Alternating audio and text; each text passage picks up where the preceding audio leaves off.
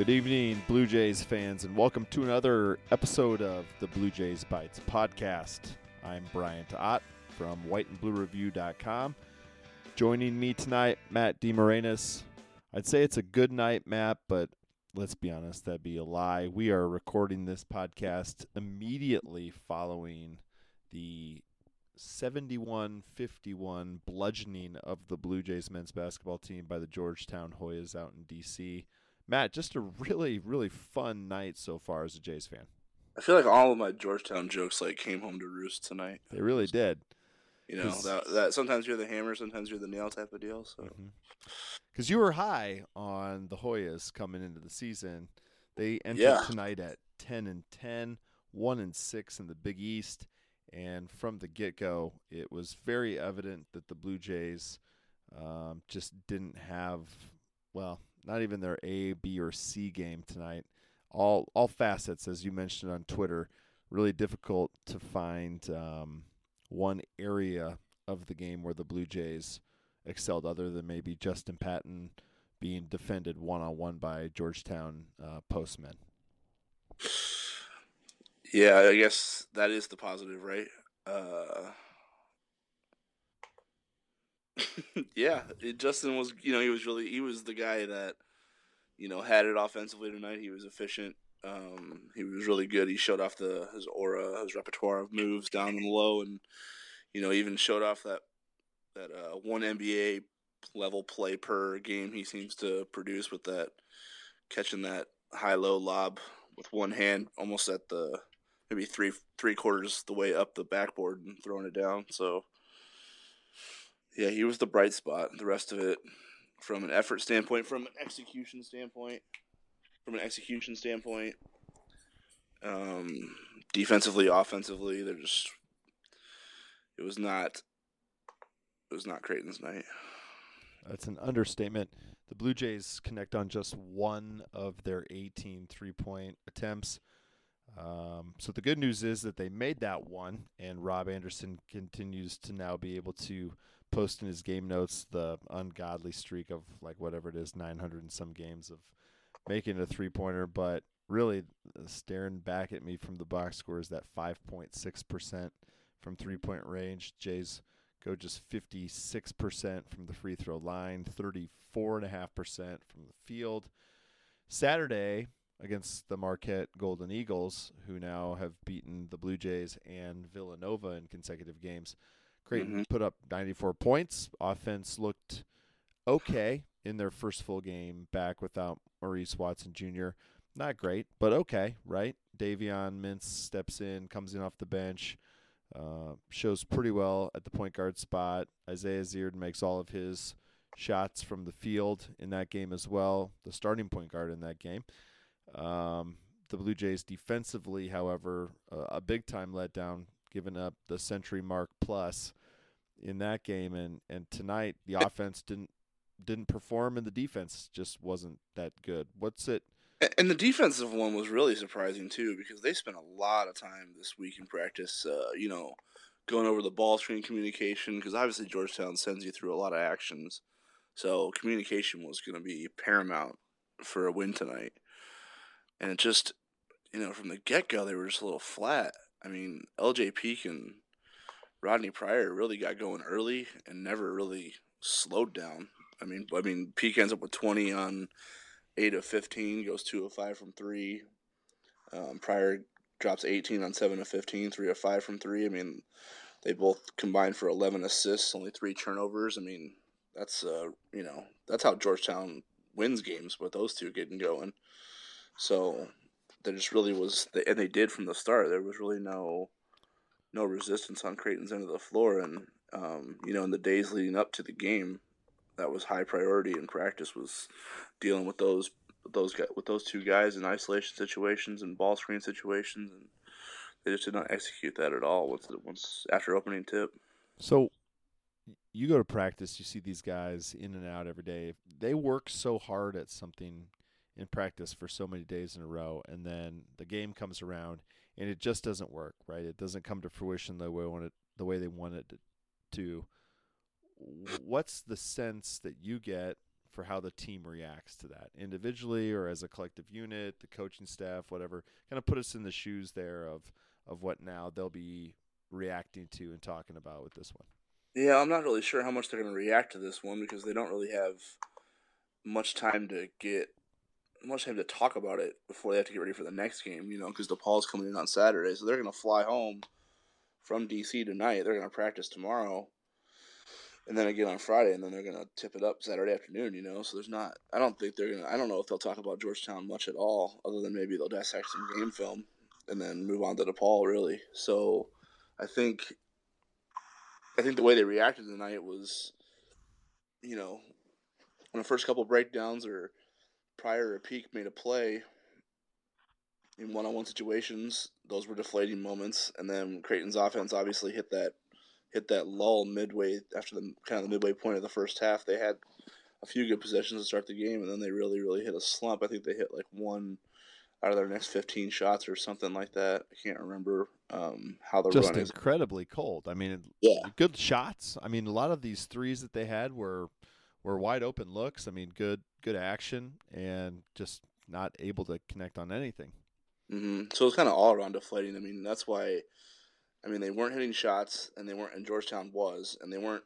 Not, none of their game plans were being executed, and they really prepared a lot for, like I said, the ball screens. They prepared a lot for Georgetown to, you know, throw some full court press at them and or some three quarter court press, and you know, see if they can rattle some of these. You know, like Isaiah Zierden playing point guard when he's naturally a shooting guard, and Davion Mintz being a freshman, and you know, I, I think I was surprised that Georgetown didn't pressure more. Um, no, I hate to think about how ugly the game could have gotten. Right. Uh, Georgetown pretty much was just one. I mean, once they got kind of control of the game offensively and got into a good rhythm there, they kind of just sat back and decided to get back in transition and make sure the Jays couldn't put any runs together. They really kind of made sure the the possessions in the game were limited. I mean, I don't want to say they sat on the lead because they executed pretty well, but they really did kind of sit on the lead in the second half and you know just make sure they go possession by possession and not let Creighton have too many opportunities to get back in the game.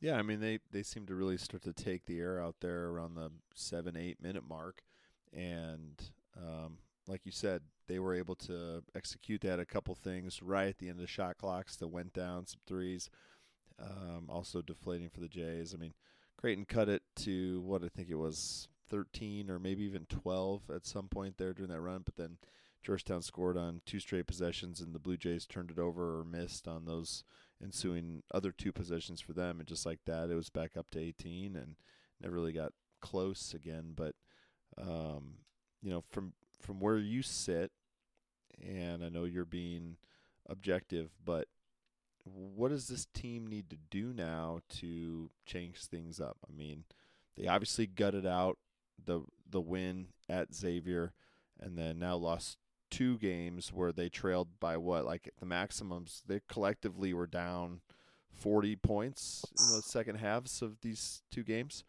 Yeah. um i mean what do they need to do here it's not Well, working Well, I mean, the, correct me if I'm wrong, but in the Xavier game, it seemed like they kind of changed a little bit stylistically. You know, they kind of tried to, to limit the possessions in the second half and, you know, just make sure they can execute offensively, generate good shots with ball movement in the half court, and make sure they didn't let, you know, make sure they tried to limit Xavier's second chance opportunities. And, you know, again, one of those things they were trying to play a possession game. Now, these last two times, I don't think they've tried to limit possessions. I think that they've tried to be who they are, who they were before Maurice Watson when hurt, got hurt. And I don't know if that's necessarily what they have um, stylistically. I mean, Justin obviously runs the floor pretty well, and you know, Khyri and Marcus can score in transition, but you know, most of the time, what we see happening, you know, and, and granted, it is a small sample size, so you know, there's still opportunity, I guess, to experiment. But I mean, Georgetown was pretty much sending two or three guys back to the rim tonight, and then everything Creighton was trying to do was going straight to the rim, and it was just nothing but contested shots there. I mean, I guess maybe they could have got to the free throw line a few more times, maybe if the if you know if they get a couple calls here or there, but you know you can't live or die, you know, hoping to go to the free. I mean, what Xavier went to the free throw line fifty times against Georgetown. That's not realistic. right You can't, you know, you can't dictate offense based on that. You kind of have to, you know, have some kind of style. So I think uh, maybe slowing the game down, maybe trying to limit possessions, maybe playing through Justin Patton in the half court. I mean, good things happen when that guy touches the ball. I mean, he's got so many moves down low. You know, he can he can score going to right, going left. You know, he can he can you know his up up and under moves bother the physical guys. Um, he's really good in pick and rolls, and I mean, even if even if, and he might be the best passer. Yeah. On the, he might be the best passer on the. On, I mean, certainly in the starting unit, and maybe maybe on the team with Watson out now. So I mean, is playing through him necessarily a bad thing? With the, I mean, he can see over the defense. You know, is slowing things down and maybe just, you know, get making sure he gets touches and you know if teams send double teams at him, he is more than capable of passing out of them and making plays out of them. So I don't know if maybe that's necessarily a uh, something they can do to, you know, adjust the offensive attack a little bit. But I'm not really sure if they are necessarily suited for trying to make a point of upping the tempo and playing with a high pace. You know what I mean? You look for it maybe in situations like if you get a deflection or a rebound and Patton's got to run out, you know, by all means, just heave that thing down there and anywhere in the in his vicinity, he'll catch it and put it in. But I'm not necessarily sure you want to force that issue anymore. I think maybe, you know, like they played through Jeff and played a little two man game with Milliken and Groselle like a couple years ago. Maybe that's more of what they should do because they can still space the floor, and that might even help Marcus and Khyri get their three point shots back. And you know, if they're just kind of moving around and cutting and you know spacing the floor, and then the ball is going through Patton and he's making plays and decisions out of that, as opposed to Khyri and Marcus grabbing the ball and trying to play downhill you know, and those guys get to the rim and they just think shoot. So yeah, because I mean, we saw tonight what going downhill looks like when you've got, you know, a, a venerable, at least size wise and athleticism wise, uh, front line for the Hoyas. I mean, almost, yeah. if not every, almost every shot that Marcus um, and Khyri took going to the rim was highly contested, not just like one on one stuff, right? No, like, it was like one or one two. It was like two or three guys. Yeah. yeah. And it didn't fare that's, well. That's so. four hands you're going up against. I mean, you know, to borrow volleyball terms, you don't want to. You don't. You know, you try to want to.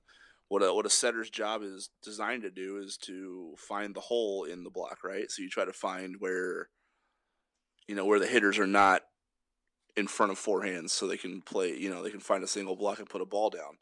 Well, Creighton was going into four hands all night tonight. You know, Marcus and Khyri are driving downhill, trying to get to the rim, which is uh, good. You like to see the aggression, I guess. But if you're pretty much just closing your eyes and hoping for the best at that point, you know, unless you do get a foul call, you're not really going to get a high percentage shot. And I mean, what they end up with 16 points between them on 24 shots, and then they had five assists and five turnovers. So they weren't really making any plays for anybody else, or certainly not as many as they were giving back to Georgetown.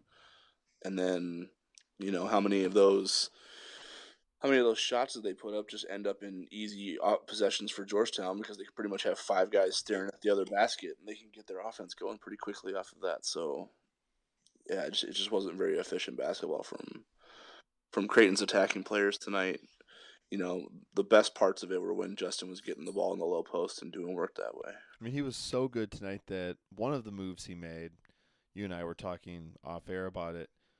The referee called the travel. It clearly was not. I mean, yeah. he, it was just a wonderful step through pivot that I don't know I've seen a guy make a play like that before in a game that I've been watching live. I mean, you watch a ton of NBA stuff and I don't. So you've probably seen that from some really polished vets, but that move to me was like oh yeah, he must have traveled because there's no way a kid that age can make that move. And then I watched it twice on replay. I'm like, wow, that was not a travel at all. That was just a ridiculous pivot post move by mm. Justin Patton.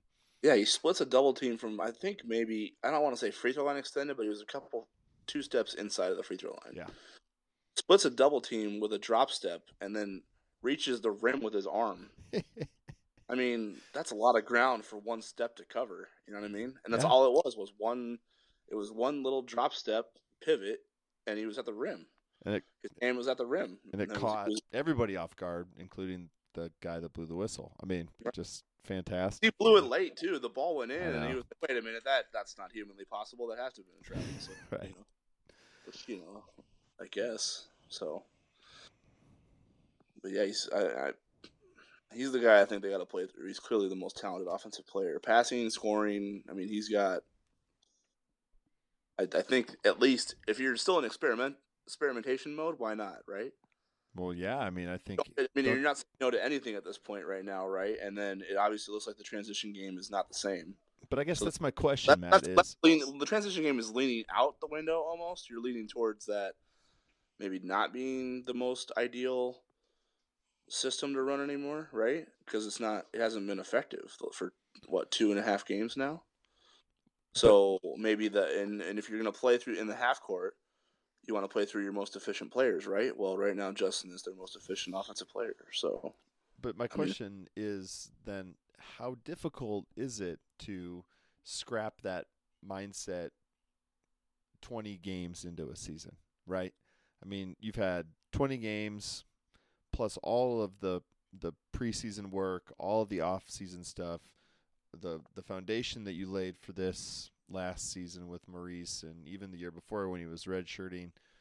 Um, I mean, how how much should we as people watching the program, fans, etc., how much should we trust or uh, get our hopes up? I guess maybe that kind of different changes will be made. I mean, is it realistic to do at this point? Yeah, I mean, I think you have to because otherwise, well, I mean, what if you keep doing the same thing over and over again and get the same result? What's that? What is that? You know, that's the definition of insanity, right? Yeah, So if they keep doing, if they keep trying to be who they were with Maurice Watson Jr. and it's not working, and you're losing games as a result of it, why would you keep trying that? I don't know. It's a good I mean, question. I know, yeah, I mean that's I'm glad I I, asked. talked, I know you talked a couple weeks ago about, you know, you it doesn't matter. You want them to get up and down just because that's the style of basketball you like to play from, or you like to watch, right? Yeah. Well, I'm sure you'd rather watch some wins, wouldn't you? One hundred percent. Yeah. yeah. So if you if if if now this is extreme, they're not going to go Northern Iowa or Southern Illinois, but I mean, if they start playing, if they start shooting for possession for a 65 possession game instead of a 75 possession game, but it gives them a better chance to win, you're not going to argue with that. If that's just if that's what your roster has given you, it's not like it's a recruiting thing. It's not like No. it's not like the coaching staff has searched for this up and down style of athlete and then they recruited towards it and then they're just not developing it. This is injuries dictating something that and a dramatic one, a big time injury. You have to ch- I mean, I think there, a style change has to be on the table at least. You know, it has to be part of your experimenting if you're going to do that because there is no other Maurice Watson Jr. in this entire country Yeah. not just the league, not just the state of Nebraska, not just Creighton. No one played as fast as he did. No one. I've watched every team there is this year. I've seen them all. No one plays that. No one plays at that pace. No one can move as quickly as he moves with the ball in his hands going downhill in control and make the amount of reads he's able to make he's able to make. He doesn't, you know, he doesn't have one predetermined thing in his mind when he's moving.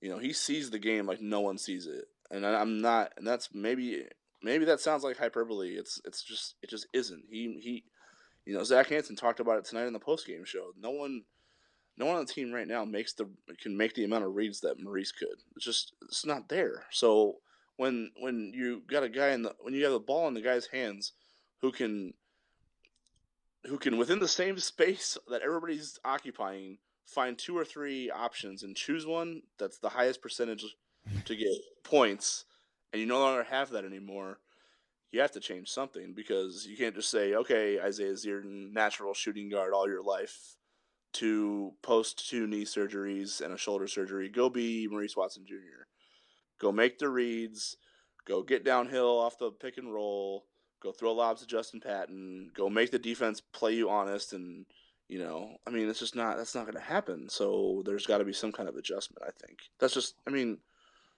you know maybe that's too harsh on the guys that are left you know to say that they oh yeah you guys can't play that way anymore but i mean we, we have as small as the sample size is we have a sample size and it hasn't been it hasn't led to efficient basketball in the from an up tempo standpoint. So, you know, you have your NBA lottery pick and Justin Patton.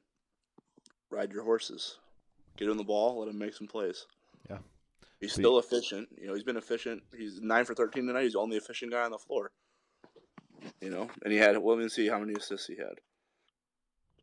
So he had one assist. That's as many as that's as many as Davion, I think. That's as many. Yeah, that's as many as so Davion and Mintz and Isaiah Zierden played a combined forty four minutes tonight. All right. And where's Tyler? And Tyler's at eleven minutes. So Davion, Tyler, and Z played fifty five minutes, and those are the three point guards, quote unquote, left on the roster, right? Yep. So in fifty five minutes, they had two assists between three of them, and then Justin had one. So, what do you really even? You know, if you play through if you play through Patton, what are you even sacrificing statistically? Right? Yeah. It's not, like to- it's not like you're saying, Davey, I know you had ten assists tonight, but we're gonna try something else. Yeah. You know, that's just sure. it's not. I mean, you got to try something if, if, things aren't working. But and I know this, coach, and I know this coaching staff does that. I mean, Mac's not a square peg, round hole type of guy. Oh no, you know? it doesn't seem like he ever has been. Really, you know? I mean, you can argue with some of the stuff, you know, de- development wise and, and short bench or versus long bench and some of that stuff. But um, every single season, he's seemed to adjust to the the players he has mm-hmm. in place. It's just with such a drastic change, perhaps needing to take place.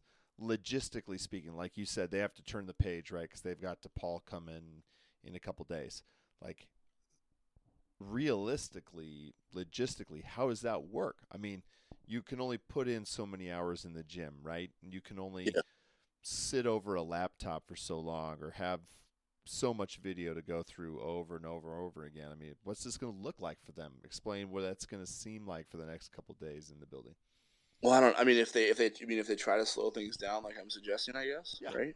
Yeah. So I mean, I mean, I guess it involves a lot of I guess it involves a lot of low post post ups for Justin Patton, maybe some high lows with Cole Huff because that was when they got the one lob. It wasn't Huff throwing the ball. I mean, I know he was a little off on the pass, but I mean, Justin went up and got it. You know, the guy's capable of getting up higher than most guys are. Um, you know, some high low with Justin, and you know, in a, in a stretch four like Toby or Cole. Uh, you know, Zach's back into the fold now, so you have another back to the basket five. You know, you're not throwing Martin in there and hoping for the best anymore. I mean, Zach only had five minutes tonight, but he's looked great in practice. I mean, he's been manhandling Martin in practice. He looks back to normal. Um, you know, they're going to kind of, you know, gradually get him back into the mix once his conditioning and his rhythm gets, you know, up to par again. But yeah, I thought the touches that he had early when he got in the game tonight, I thought he looked pretty good, pretty solid, pretty confident. I mean, you could tell the conditioning wasn't quite there, and um, he was kind of off balance on a couple of his rebound attempts, especially on mm-hmm. the offensive glass. But no, I thought, and it's, uh, I think that that's an option, right? You can kind of go back to, like you were talking about earlier with Jeffrey Groselle and when they had Zach in there as well, and and some of those options there with the inside outside stuff. But yeah, I it's I mean, Jeff wasn't that great at running the floor with all of his you know all the ankle issues he dealt with to get you know, to overcome to become a you know a, a contributor and a big time, you know, one of the main options offensively over his last two years. So I say just you know, slow the game down. Let's let's take a couple possessions off this thing. You know, try to you know you can still hone in defensively on your game plans. Yeah. Game plan wise, I thought they prepared like they should have prepared tonight. They just didn't execute it. And you know, credit to Peak and Pryor for you know, having great games like they did to lead their team. But I mean, so defensively, I don't know if you change a whole lot because with Zach back, that's the communicator that they miss without Maurice. I mean, Zach is the loudest communicator defensively hmm. that the team has. It's not even close. So, you know, with him back on the floor, you have your you have your you know you have a big who can communicate through ball screens and who can you know tell people where they're supposed to be and you know call out the you know the black and the brown and you know the various ball screen calls and uh, and then just play through those guys. I think because you know at, at this point, I think they're your most efficient offensive players. I mean, I know I've said that a lot tonight, so You know, but I think with Justin's ability to, I think with Justin's passing ability, you know, he's a really dangerous weapon if he gets the ball in the low block because you really have to decide if you want to send help and leave a shooter open, which Creighton is still capable of doing, especially if they're in rhythm. You know, not these whole, you know, one, two, three crossovers, size a guy up and fade away and hope for the best. Like in rhythm, when you're in rhythm and the floor is space and the ball is in the best player's hands in Patton, and the defense has to decide quickly if they want to double him and make him get rid of it to one of those shooters and then chase and rotate, or if they want to let him play one on one, which Georgetown tonight had no answer for him one on one. He he scored on him every single time almost in one on one situations. So you really have to make a decision. So at least if you do that, you're making the opposing defense have to think, and you're not the one thinking, right? You're just the right. one. Well, so and that's when Creighton's at their best when they're just playing basketball. So whatever style you need to do to get back to that, yeah, start implementing that one. So I know you're not a huge bracketology guy, right? There's plenty of other people out there that spout conjecture about where teams will land and what teams. That's going out the window though, because they're gonna the NCAA yeah. gonna lose the top 16 seeds and what, cut people's. So the bracketology guys are going out of business soon because we'll have the answers. Exactly. Um, and obviously, yeah, after tonight, we're not going to see the Jays in those top 16 um, next week. God love them, but I'm looking. I'm, I'm looking at Georgetown's schedule right now, and I'm seeing they have two opportunities to beat Villanova. I see they have Marquette still coming up. They got another one against the Jays. They got Seton Hall twice, and they've got Butler once. So obviously, Georgetown coming in tonight at one and six not exactly meeting the expectations that the Matt Moran had for them, and I'm sure that a lot of the Hoyas uh, followers and fans did as well. But I mean, what does it look like for them to make a push for being the top six of this league? Is that realistic? You think, just the way things shake out for them schedule wise, or is this just kind of an anomaly in that they're still just struggling as much as two and six in the league would make it seem?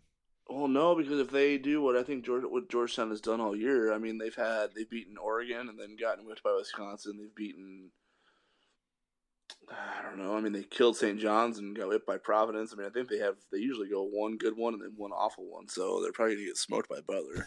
right at Hinkle. at Hinkle. So yeah, of course, yeah. yeah. Based on who they've been this year, no. Uh, and I'm trying to think. You know, as far as the top six goes, um, you know, obviously Villanova Butler, Xavier, Creighton are the top four right now. Marquette is certainly five. So then Georgetown is battling with uh, what Seton Hall, Providence, St. John's. Yeah. Maybe I mean. Yeah, not DePaul. DePaul probably DePaul probably can beat them, but sure. DePaul would DePaul would be clearly the worst team in the league right now, right? So right. Although you know I'll say that, and then Saturday might change my theory on that. So who knows? Gosh, I hope not. I'm so looking I, at. Yeah, I'm looking at. I don't tic- think they're in the top six right now. I'm looking at tickets right now at the Verizon Center, uh, available through a third-party vendor for the home game against DePaul on February 22nd. You can go uh for four dollars if you want to go to that game. If you're nice. a Georgetown fan, four nice. bucks and Marquette too, in a couple weeks. So you know, you know what's the funny thing about this, and that's this is like kind of a little nod to Creighton fans and really how dedicated they are as far as you know, buying tickets, showing up to games and whatnot. I think I saw a tweet. I, I did see a tweet last night. I don't think I saw a tweet. I saw a tweet last night, but I think it was maybe three hours, maybe before or two hours before tip off. Mm-hmm. That said there were 3,200 tickets still available last night for Marquette Villanova. Gosh, isn't that nuts? That's insane. And I and I was kind of joking with Rob um, via text message. I was Rob like, Anderson? Anderson? Yeah, yeah, yeah. And I was like, do you guys even have 3,200 tickets left for the rest of the season? You know, all games, home games remaining. And, you know, for Marquette to have that many left for the number one team in the country after you just beat a top 10 team. Yeah. That's, you know, I kind of, I mean, I know Milwaukee's got, well, they don't have the Packers anymore because they got trounced. Um, but I mean, I they've got pro, they've got the Bucks or whatever, what kind of seat they are. I don't know. But I mean, they've got they've got. I guess Milwaukee is a you know has more. No man, it's same size. Uh-huh. it's the same size building. You know, DC, Milwaukee, Omaha. They're all playing in in uh, NBA venues, but we're the only one that fills it like an NBA team. You know, I know. Isn't that wild though? Thirty two hundred still. Yeah. For Marquette Villanova, the number one team in the country. Well, if Saturday doesn't go well for the Blue Jays, Matt, um, there's going to be about 3,200 people or more that are going to be wishing that they might have stayed home. So I'm just, you know, I'm just to doomsday scenario this a little bit, but you say there's Uh, not that many DePaul people in the building then? no. No, there's no many. What would you call them? J demons or? Blue, yeah, Can't I say- mean, J- Can't say you blue demons. That's you can't play safe. Blue Demons, right?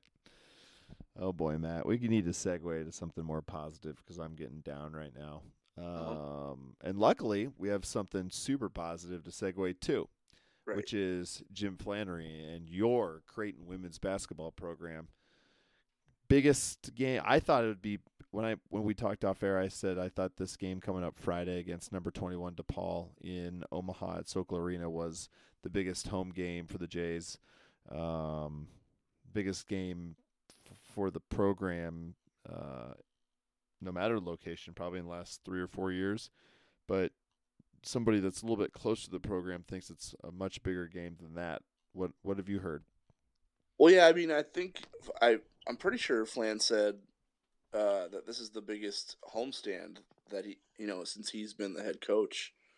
So I don't know if he's just using the recency bias and trying to get that place filled up or not, or if he really believes that. But it's you know regardless of whether that's true or not or close or not, it certainly is just in the sense of this season huge. I mean, what do you think? And first of all, let's just go back. Let's zoom out a second. Zoom out. You know, let's zoom out. We're talking about all these injuries that the men's basketball team's dealing with, right. right? Okay. The women's basketball team lost MC McGrory, who was a preseason All Big East selection. Uh, she went down at the end of the Nebraska game, so she missed the final non-conference game against Marist and the entire. And then so far, she's missed nine non-conference games. She's done. She retired because of concussion. She's not playing anymore.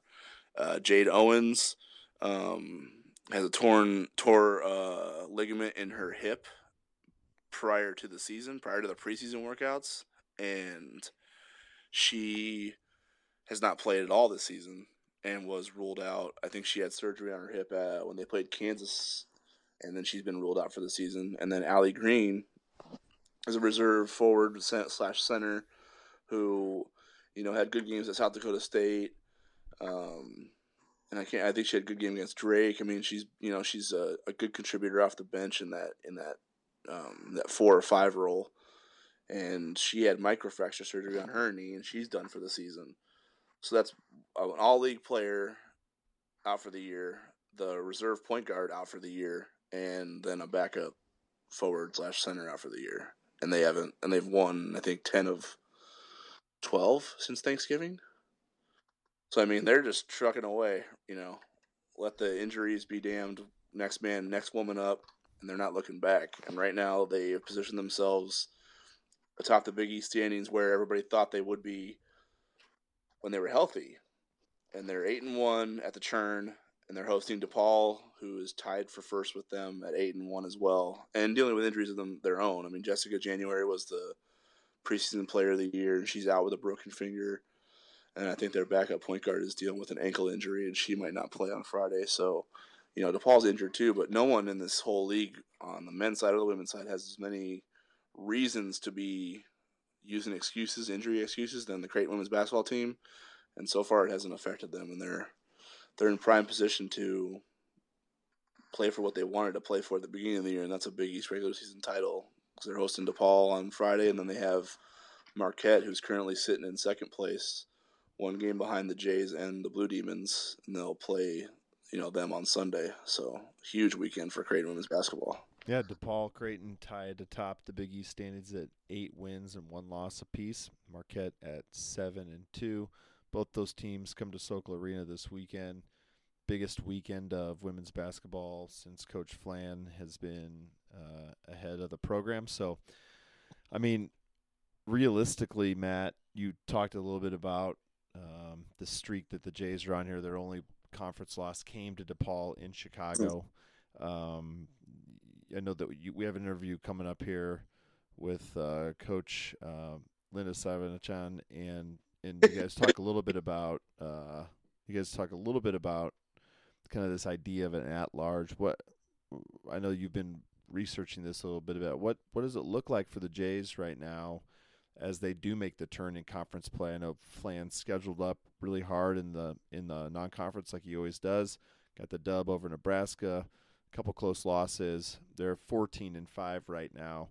Um, realistically, what's it looking like for the Blue Jays um, if they weren't to win the Big East tournament uh, at this point?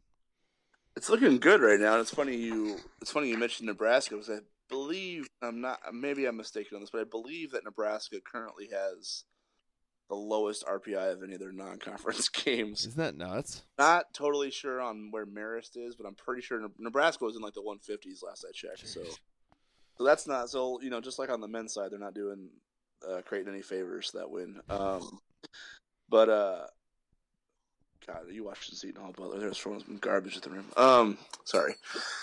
Uh, man, Seton Hall plays ugly basketball. Anyway, yeah, they're currently uh, I think they're 26 in the RPI. The women, great women are, and um, they have I think six top 100 wins, three top 50 wins, and uh, you know this weekend, you know on Friday DePaul is 20th in the RPI, and I think Marquette is 39 right now as it mm-hmm. currently stands. So two more chances right there for top 50 wins, and then I believe Georgetown and Villanova, their next two games are both top 50 as well.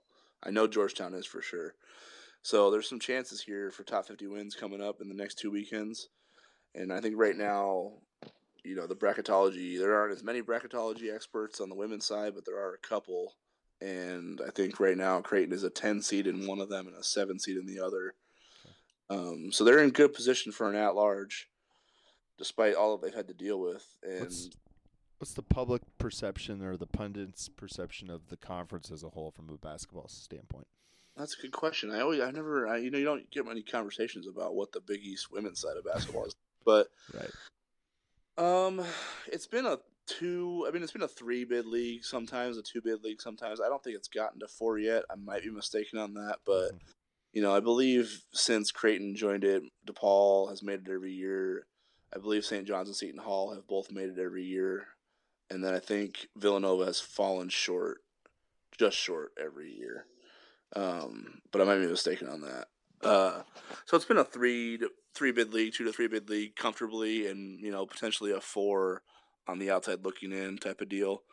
Um, so quite on par with what the Big East is on the men's side, but you know, still a, definitely a top ten, a top eight to ten league. I think in the RPI. Um, I guess I can look it up and see where they're ranked in the RPI right now, but it's been a strong league.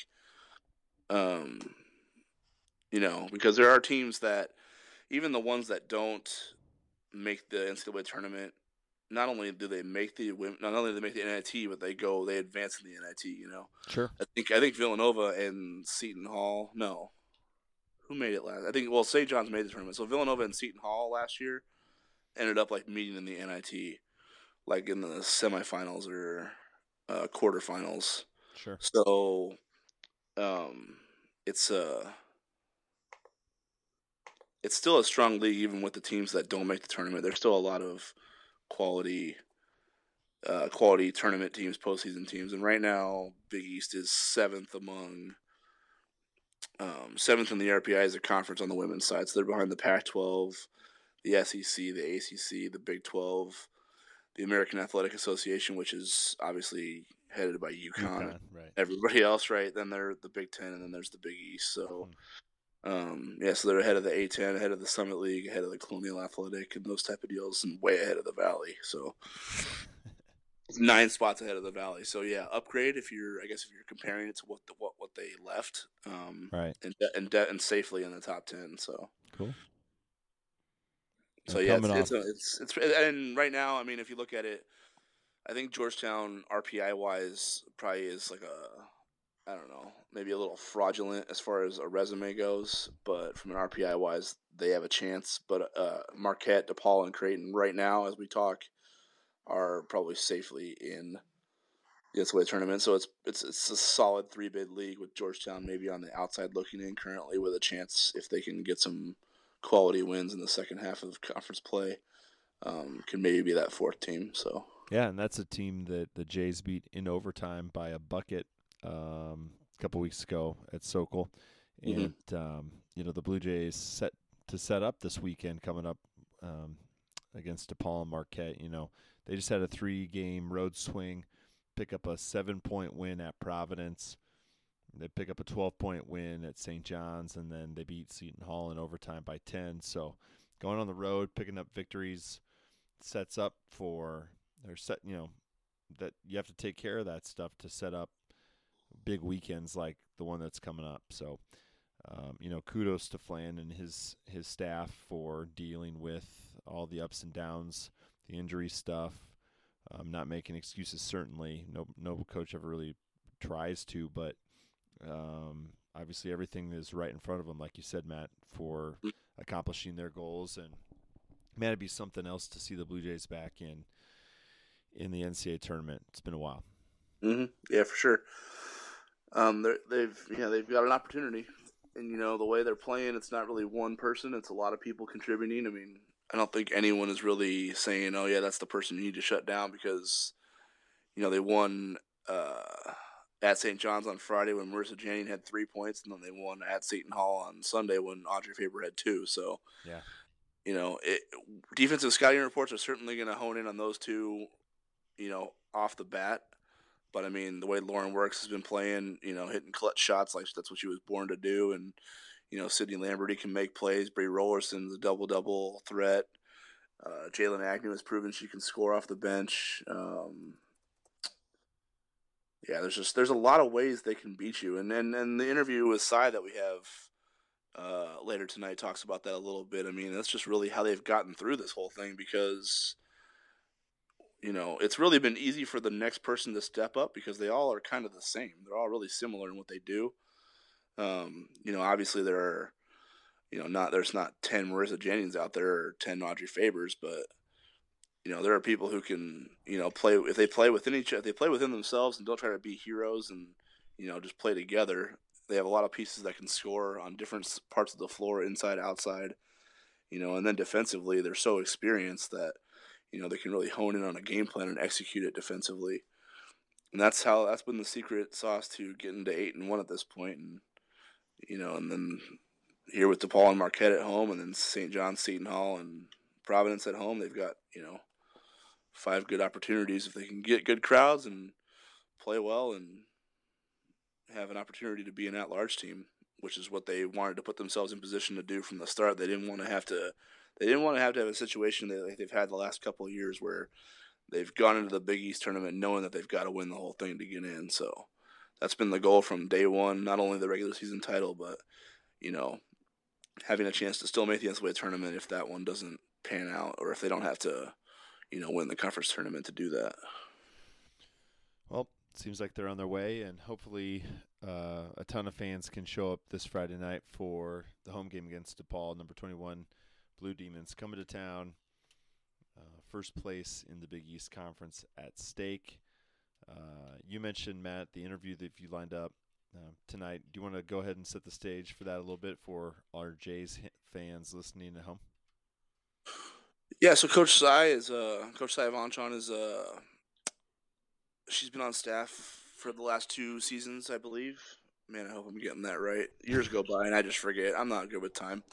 Um, but she's the recruiting coordinator as well, and you know she's a former Drake Bulldog, so some like diehard Creighton women's basketball fans will certainly remember her because she broke the Jays' hearts a few times with you know some good performances and some late buckets uh, at the Civic Auditorium and things like that. So um, they might not trust her, but she's on their she's on their side now. So uh, if you ask her who, who she'd rather root for in the Creighton Drake matchup, she says Creighton. So Wow. um, so yeah, she's and then so you know, we kind of break down this weekend and DePaul and Marquette. We talk big picture as far as you know what they've set themselves up with uh, in you know the at large discussions and and then we get into the 2017 class of signees um, with Temi Carda, Gracie Griglione, and uh, Tatum Rimbaugh, who's you know the Keith Van Horn product that we were all excited about. So Yeah. um, kind of break down those three and what they bring to the table next year. Um, and then we kind of talk. We kind of end the segment with a little kind of look into the recruiting philosophy and you know what they kind of look for in players as far as in terms of what they want to build their team around going forward and being competitive and playing for conference titles in the Big East. So. Okay, Matt. Well, I think that's uh, a really good segue right right into that interview now. Um, talking Matt DeMarinis interviewing Coach Linda Sayavongchanh on the Blue Jays Bytes podcast. Pleased to be joined by Creighton women's assistant coach and recruiting coordinator Linda Sayavongchanh. Linda, how are you doing today? I'm good. How are you? Just got done with a long workout with the with Sydney Lamberti and uh, Maya Why is that her nickname? Uh, it's not her nickname. It's what everybody in the Big East, really, broadcaster wise, thinks that's how you say that last name. Oh, I, I didn't give it to her. Lamb Birdie. Yeah, every, okay. every time I hear it, then I tweet it out because it's like a reference to the. Gotcha. Said, yeah. I was wondering why you. Uh, I saw that on Twitter, but. Um, yeah, for some reason they can't get it right. Lamberti yeah. is Lam. Er, the further east you go, the more Lamberti okay. becomes a thing. Gotcha. I don't know what the deal is. Interesting. Yeah. Okay. It's been like that her whole career. Yeah. Um, on these. Uh, on these Tuesdays, um, after a day off, we decided we were, we were just doing um, short skill workouts with the kids and try not to do too much with the kids that play heavy minutes. Mm-hmm. Um, and rather than practicing, that's what we've decided as a coaching staff to do. Just a lot of shooting and just some game prep stuff. Um, so we did that today, so it's been pretty good. Kind of helps with the wear and tear a little bit, yeah. Yeah, yeah, I think so. Especially because kids are playing heavy minutes. You know, at this point in the season, there's no. I mean, you have we have plenty of time to prep for these teams, and now it's a second go around um, in the conference. You know, playing everybody, having already played everybody once you know the prep time is just adjustments and stuff. So we have you know we have all day tomorrow all day thursday and a little bit of friday still um, you know to go over DePaul stuff and some marquette stuff as well. Now is our days off for a coach uh, wait what does that mean days off? Our days off for a coach like less stressful when you're coming off a good stretch like you guys are winning games or I'm sure the days off when you guys are on a losing streak, you'd probably want to be practicing, right, getting better. well, yes, we would like to, but thank goodness for NCAA rules where okay. we have to give them a day off. You obey um, those, huh? Yep, okay. we obey those. Uh, we, you know, we have to give them a day off after after like every seven days, six or seven days. So, um, you know, after these long weekend trips, we, our Mondays, the Mondays are our days off. Um, but it's much, our days off as coaches is a lot nicer when we win. Um, so, but nothing changes for us in the office. You know, we're still, we're still, you know, we don't have practice, but we're still in the office um, watching film and preparing for the next, next opponent. Now, this was a pretty big weekend. Uh, you know, the St. John Seton Hall trip is always. I mean, it's not one you guys haven't had success with, but it's one that's been pretty challenging just because Seton Hall and St. John's have been near the top of the league. Um, I guess what did what are your takeaways from this weekend, and you know, what ultimately you think were the determining factors in getting two wins out of that? Yeah, it's you know this is only my second time on this road trip, and we were ecstatic last year when we got a split, right. and then you know this year to come to come away from that road trip to, to sweep is is tough, and, and it's, it's, really awesome for our team. Um, St. John's always guards well, um, you know, and we always struggle against them um, to score, but uh, uh, Seton Hall guarded us really well.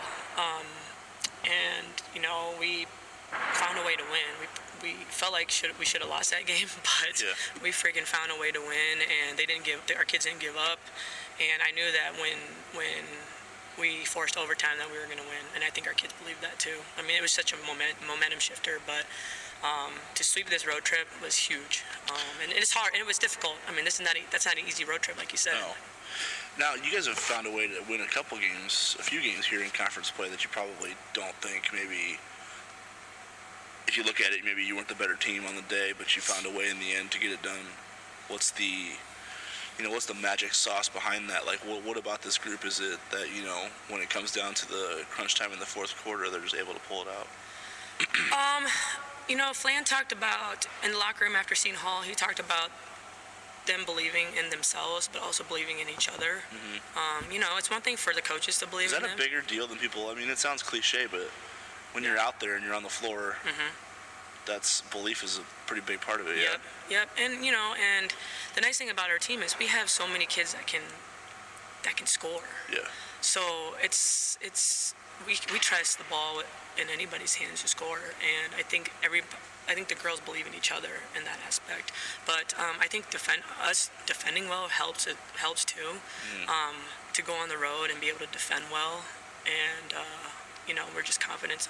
We just have a lot of confidence in our offense right now, um, and I think Flan does a good job of um, the, the plays that he's ran. Uh, you know, at the end of end of um, game situations mm-hmm. have been really good um, plays for us to get a, ba- a, easy basket. Well, I mean, Lawrence threes that were designed against Georgetown High percentage for Creighton.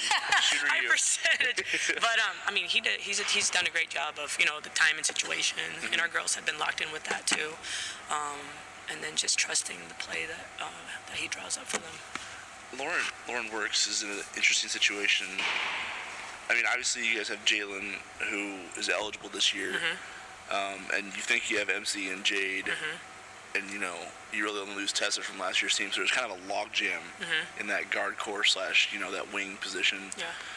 Maybe thinking, you know, every day it's almost a battle to see who would play that weekend.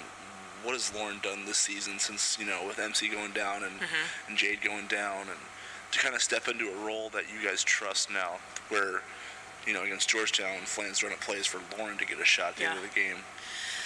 Um, Lauren, Lauren is going to do whatever she has to do to help the team win. Yeah. Um, whether it's in the starting role, whether it's the eighth man off the bench or the sixth man off the bench. She um, she's a total team player, and she's going to do whatever she can to help the team win. Obviously, playing 45 minutes, and she's all over the floor, making game winner shot, you know, game winning shots, and and um, she's just a tough kid, and I feel like I feel like people forget about her a little bit mm-hmm. because I mean when you look at the stat, okay, she's shooting well for the three, but when you look at the stat sheet as far as you know points scored and maybe uh, uh, attempts as well, field goal attempts. I mean she's not getting as many shots as maybe the other kids are, like Sid and mm-hmm. Marissa and um, Audrey. So I think she's that, you know, she's that kid that people maybe forget about, or maybe doesn't get.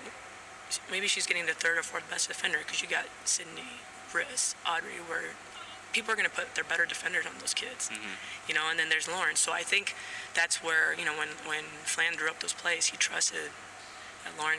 I mean, not that he didn't trust anybody else, but Lauren's going to get that that matchup where we can kind of um, take advantage of. Mm-hmm. Jaylyn Agnew, uh, you know, coming into the season, obviously she's a top 100 recruit, but the decision was made to redshirt her last year mm-hmm. just because of how much experience you guys had back. It was again the case this year because of what happened with Marissa and kind of getting her back into the fold. So she almost sat a year that maybe she'd have better chance uh, at playing time from the beginning. But this year she's still been able to carve out a role. Yeah. What uh, just uh, I guess what's her development been like? You know, game to game, week to week, mm-hmm. practice to practice. I mean, does she look more more comfortable? I mean, do you guys trust her more in situations where the game's on the line than maybe you did, than maybe you thought you did going into the season? Yeah, I mean, with the with the slim bench, you know, obviously, I mean, Jaylyn is playing. She's she's she's playing a lot more, but the the red shirt.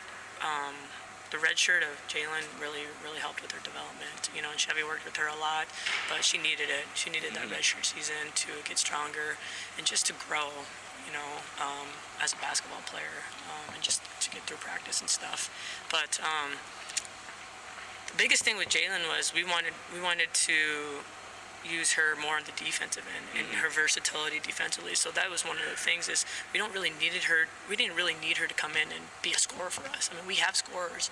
Um, you know, obviously she's going to come in and get a few baskets here and there, but I mean, she's she surprises us quite a bit yeah. um, on the offensive end, you know, because she's so athletic and she gives us something different offensively um, that we don't have. But the biggest thing with her was we wanted her defensive versatility, and she's been able to guard different, you know, different players, um, which is nice. And she's actually um, from the beginning of the season to now, she's improved in that area where we can put her on different kids. With her, is it? I mean, she has obviously raw ability. She's very athletic but I mean, defense is difficult. I mean, there's a lot of communication involved. Mm-hmm. I mean, the movement involved, and it's not like typical. You can't just use raw athleticism exactly. to get it done. I mean, yeah. how has she been able to, you know, you guys stick her in that role, but I mean, find a way to be effective without, you know, she's a shot blocker, but she doesn't get a lot of fouls. Like, how has she been able to, you know, use her raw ability, but still like sure. learn what you guys want to do within a defensive scheme? Yeah. So I think Sydney is a Sydney is a, a good role model. Um, on the defensive end for Right. uh, for Jaylyn because they kind of are similar, in, you know, as far as length, being able to use their length on people. And Cindy's really smart, and it's a lot of film watching um, and teaching. So you know, I watch film with uh, the guards a lot um, on defense, and just talking about the different ways we're going to guard and technique and scheming. And um, she's really grown in that area of just being a, um, a student of the game and just really learning and, and improving each day um, just by watching film and just constantly, literally that's what it is, constantly watching film and teaching with Jaylyn, especially with the, you know, because she's young, she's a redshirt freshman, but um, I think it helps, you know, to watch Sydney um, do those things. And like I said, it's a lot of teaching and film. How have you juggled the, uh, I guess, Audrey's season? I mean, in the preseason, it looked like she was, you know, she was just lighting the nets on fire. Um, but obviously, she's drawing Big East's scouting report. She's getting better defenders now this year Mhm. than she was maybe a year ago, or at least for Mhm. the first half of the year. I mean, and, you know, the illness set her back Sure. earlier. So I guess, how do you help her through the mental part of it when, you know, when maybe she goes into a night and you know she's maybe in the second quarter or in the third quarter and she's got two or five points and you know the offense isn't there and she's kind of being you know focused on defensively i mean that's that's got to weigh on her a little bit as Sure. someone who's Yeah, you know still kind of young Yep. Yeah, it does. You know, I think, it, um, yeah, I mean, there's no secrets in the league. I mean, everybody knows everybody's strengths and weaknesses, Right. and uh, she's getting everyone's best defender. Um, I think that, I think part of it is, you know, she's got to find other, if, if, if they're going to guard her tight on the three, she's got to find other ways to uh, contribute. So, you know, she's, she's doing a better job of cutting um, posting a little bit more, cutting through the lane, and getting those short post ups, mid post ups. Um, I think one thing um, you know we've talked to her about being better at is going to the offensive glass. Uh, I think that's an area where she can get you know a couple more you know O board putbacks or whatever, but um, just uh, finding other ways to contribute um, offensively.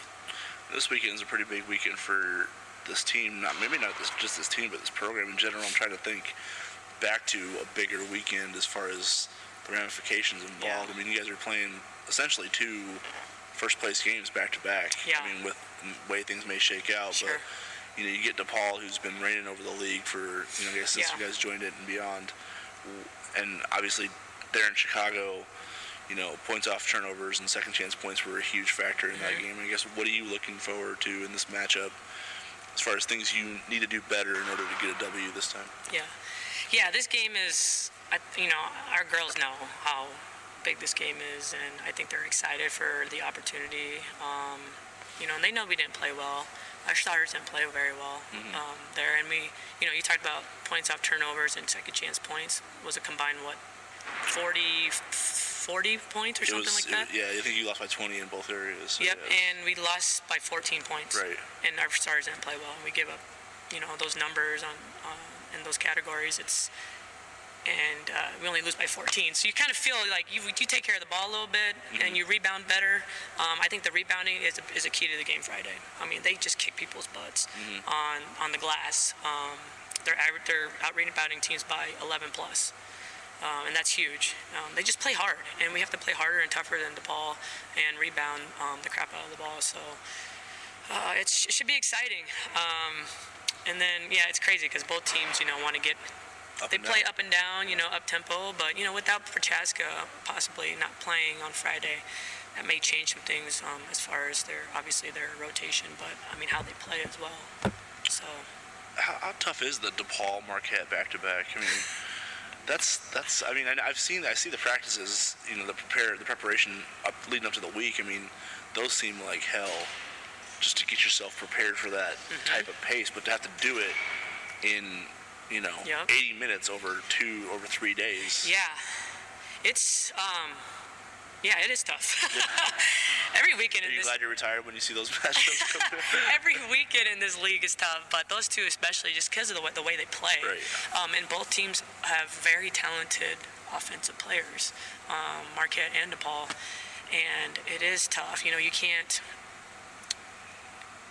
You can't. We we try to simplify it as much as possible when we when we do scouts, uh, especially the second go around. Um, but yeah, it's a tough weekend. Um, because both teams are so so talented offensively, you know. Um, so trying to scheme uh, defensively is, is pretty tough, but we're excited. Um, you know, second time around, you, it's nice because you can make those adjustments, and you know, and we're playing at home this weekend, so we're excited. So how do you adjust from a Marquette game where you pretty much made a statement to the rest of the league that yeah, we lost Yeah. MC, we lost Jade, we lost Allie, but we're still capable of going anywhere and whipping you if you're not ready. I mean, Sure.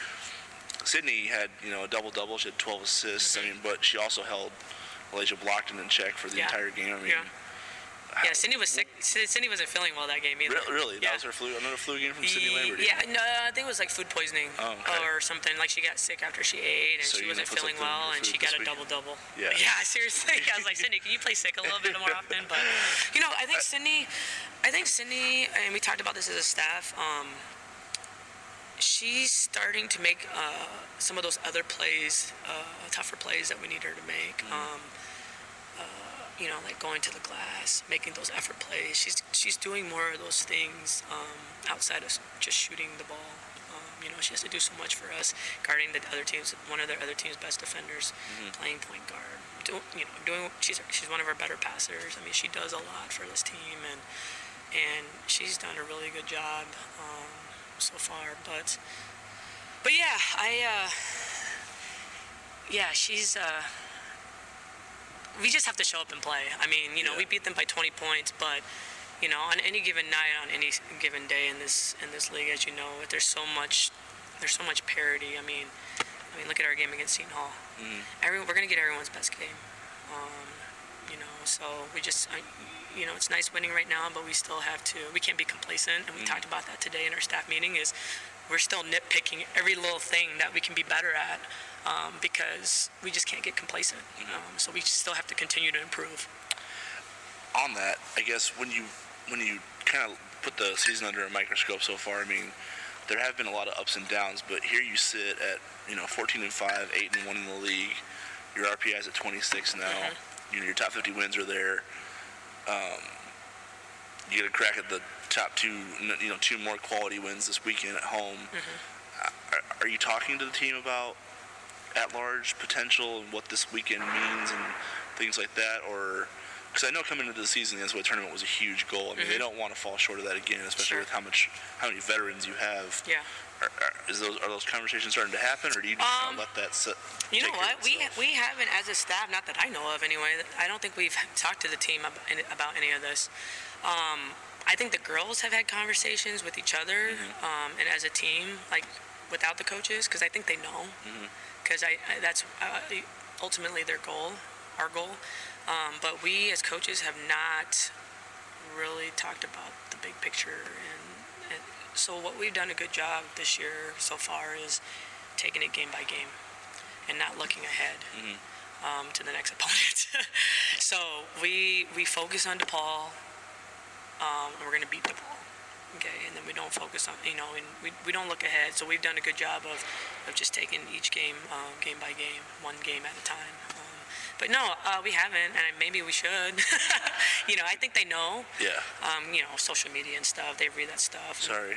but no, I think it's good. I think it's good conversation to have. But I know that I know that they have had conversations amongst each other, but not that, not so much from us. You know, because I don't know how much emphasis we want to put on it or put, what that does put much motivate pressure. Yeah, Yeah, yeah, yeah. Does it does it motivate us or does it make us Yeah. Tense. tense? Yeah. or put a lot of pressure on us because I feel like right now our kids are playing confidently and playing really well together um, and Don't, not don't, really rock- thinking don't, about don't rock the boat. as far as yeah, how you- exactly. yeah, yeah. A little bit. Yeah, a little bit. Um, so I don't know. I, I might ask our staff. What, what should we do? I mean, we haven't talked about it so far, so Mm-hmm. maybe we just let it be. it's working, right? It is, so far, so good. So right? far, so good. Don't argue with the results. I guess uh, I want to get your just opinion on the 2017 signees so far. Mm-hmm. Um, if I get these names wrong, correct me. but you've got Temi Carta. Am I saying that right? Sarda. Sarda. Sarda. Okay. Yep. Yeah, she she gets that a lot. You're not the first person. Okay. We thought it was Carta too. Temi Uh, Sarda. Gracie Griglione, Yep. and then Tatum Rembao. Yep. Okay, so just uh, if you want to just uh, kind of break them down, each three of Okay. three of them, what they kind of bring. I know you got a couple of guards, and then Gracie's a post, right? Yep. She's a post. So yeah, what do you? I mean, what do you like about this class? What do you think it brings to you? Do you think? I mean, as far as maybe the impact they might Mm-hmm. be able to have next year with you know uh, the veterans you guys are going to lose. Okay. Um, as a as a whole, those three kids as a whole, um, I like, and we've talked about this too, and we've all said this is we like how competitive all three of them are. Um, uh, Temi is a five. She's I think she's listed as five nine in our uh, in the write up online, which is fine, but she's more five seven. Okay. Um, she's a multi-sport athlete. She's a, she was a really good soccer player. She could have probably played Division One soccer. if She So wanted she's to. got that Marissa Janning endurance then, yeah. That's what you're Yes. Okay. she's she has really good feet. She has great feel. Um, she's she's probably going to be one of best one of our best defenders um, Mm-hmm. as far as lateral movement. Um, and she's a competitor. She's smart. You know, she's a smart player, good IQ. She can shoot it. Um, so she's more of a she can handle the ball. So she could play. I mean, we don't have any positions, but Yeah. she can bring the ball up the floor, but she can also shoot it. Uh, and then Tatum, uh, Tatum we got on late. She plays for. She actually played uh, I, I for Keith think Van I remember Friggy was telling me that Yeah. this was potentially someone we were talking about, Yeah. and then like within two days she had committed. Yes. So she was the kid we got on late. Uh, we brought her on campus. We did some research 1st and Mm-hmm. we watched her play in the summer, late in the summer, and we liked her. So we brought her on an official visit. So everything we had to speed up the process because it was late in the, it was like in September. I think Sure. she came with her uh, dad, and we liked her. Like she was a great kid, you know, our type of kid, closer Mm-hmm. kid, and she's a competitor. Again, she's a she played softball, ran track. She's a really good softball player too. I mean, her batting. If you go look at her uh, softball stats, it's, it's off the charts. She could have played Division One softball as well. Really? I shouldn't have said that for uh, Yeah. for coach here. Um, he might try to get her to play softball. Luckily, you guys don't overlap very much. Yeah, so exactly. right. So maybe that's something she can fit here. But Tatum's a competitor. Um, she can handle the ball. She, the one thing that we uh, that stood out about her was her ability to finish in traffic um, and at the rim. Uh, she was really good. So she played point for a her. Well, she played she plays point for AAU and high school. Um, but she's like five nine. Um, she's got to work on her, her perimeter shot, Okay. but that'll come, you know. But her ability to be finish through traffic is not something you can see a lot uh, in girls basketball. So, uh, great kid. And then Gracie is uh, she committed early, like sophomore year, I think. And Gracie's a lefty, skilled post who can play on the perimeter. She can make a three. Um, she can stretch it out there, but she's not afraid to go inside and and post up a little bit. Um, but yeah, she's kind of an inside-outside player. Uh, but her, but it's nice because the way we play, that she can she Yeah. can make a three. But again, all three have, like I said, all three are competitive. We love how competitive they are. Um, they're all gym rats. You know, they want to be better, and then uh, great kids. But uh, they all have high basketball IQ. And, and you guys were looking for some of that as far as when you.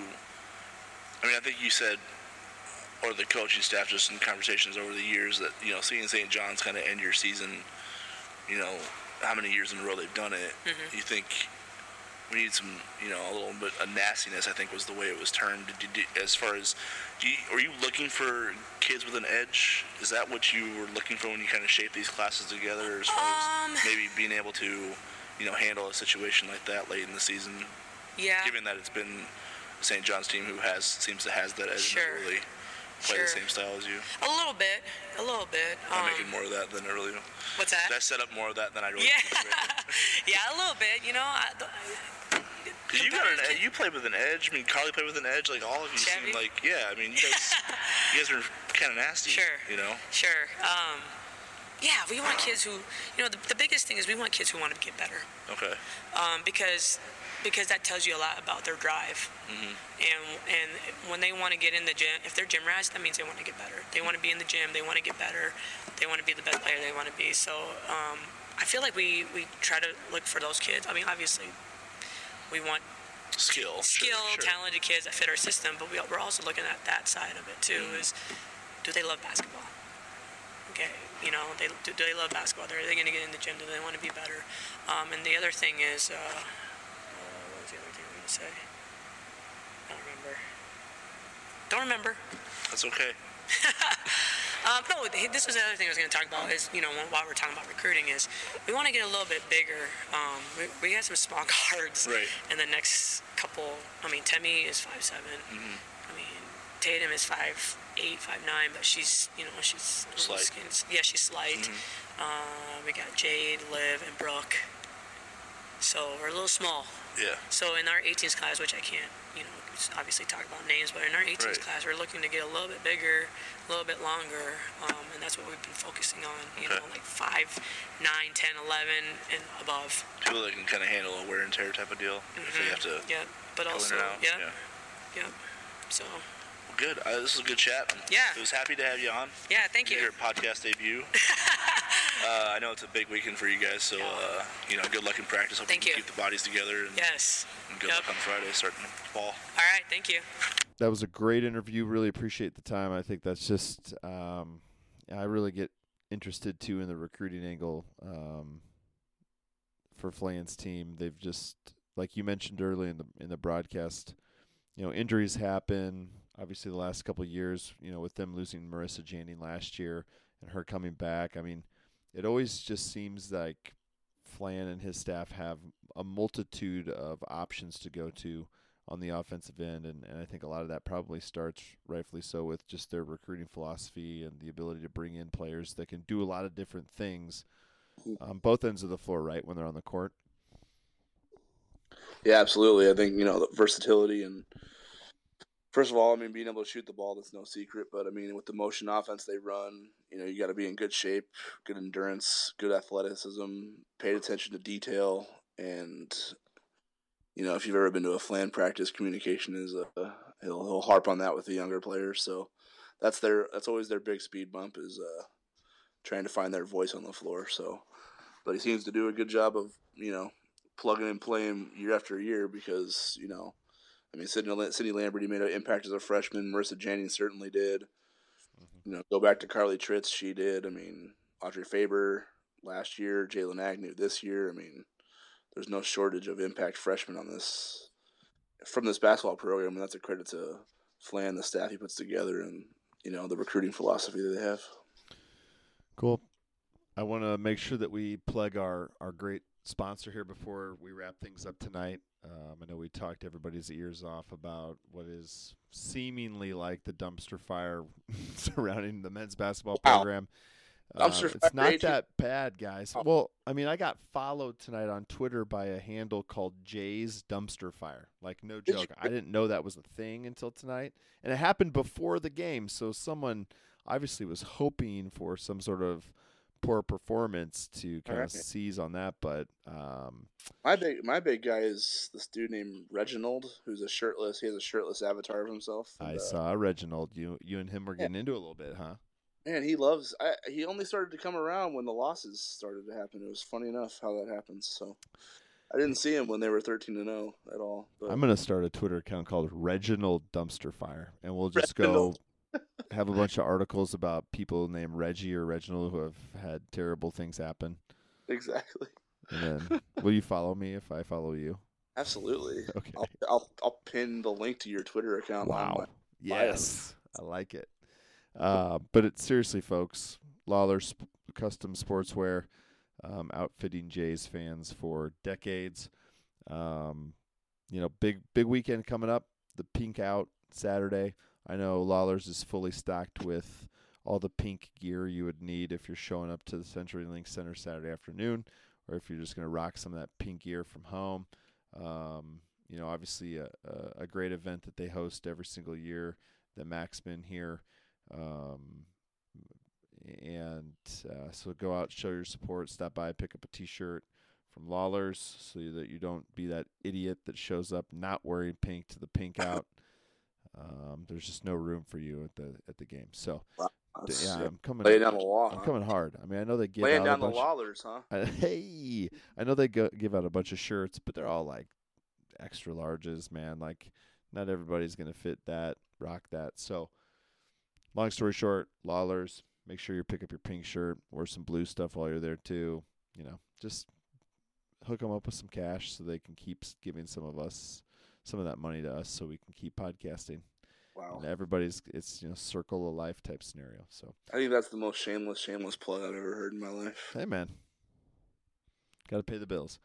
We had to pay- The- bills. yeah. Um. Next time, um. Well, Matt, personally, I'm really excited. You and I are going to get to spend some quality time together this Sunday. we are. The Creighton Blue Jay baseball steak fry, the big kind of opening soiree for the season.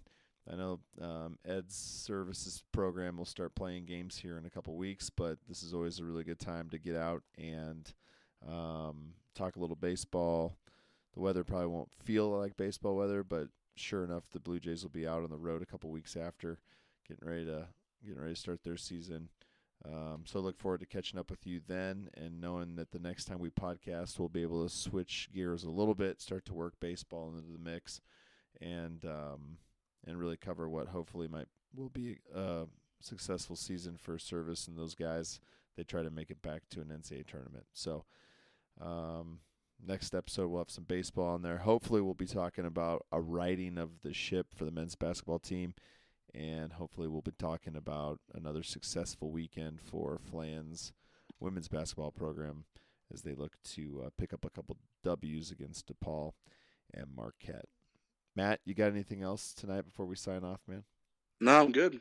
All right. I think Well, we did. I think we had a good therapy session tonight. Yeah, I think it was good. Um, I'll probably go outside now and shovel uh, some snow with my shirt off or something to just you know take it out physically on me. But Sure. uh, You but yeah, no, the talking was good. Yeah, however you got to do to get right for Monday. For got to get right, man. Got to get right. So for Matt DeMarinis, I am Bryant Ott. We appreciate you tuning into the Bluejays Bytes podcast. As always, you can find us on whiteandbluereview.com, all of our social network channels as well. Um, again, really appreciate you tuning in. Have a great night and go Jays.